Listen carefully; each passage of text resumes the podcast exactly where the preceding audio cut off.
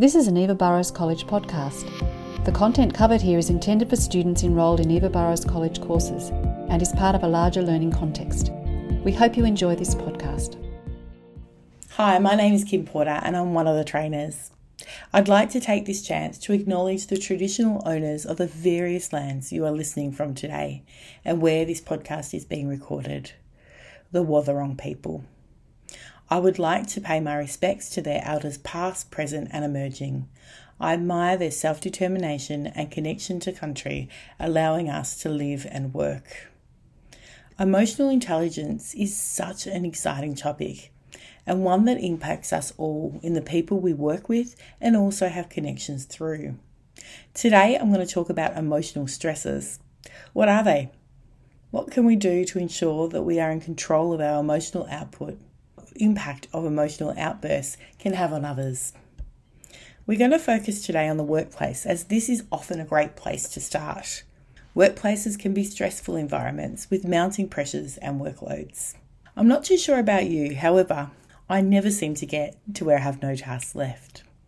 There is always another email, something to action, another meeting, and so on.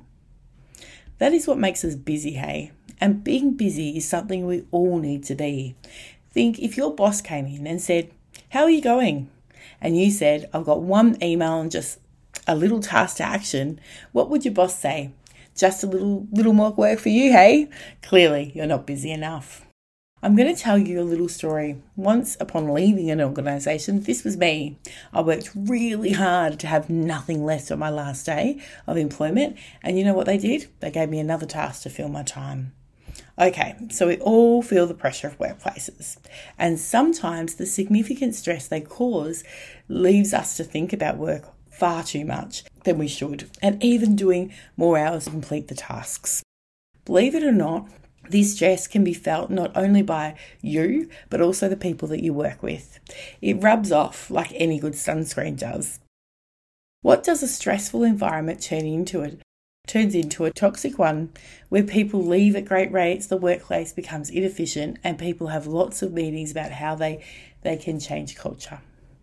We want to consider what our stress is doing to ourselves, our families, and our workplace and colleagues. First of all, we need to understand that stress is present and what is causing you to have the response you are having. It's much easier to lash out at someone when we are stressed and say that's what it is. But really, is that okay? So, how can we change our emotions at work? We can change our mindset to understand what is causing our stress and what is rubbing off on others.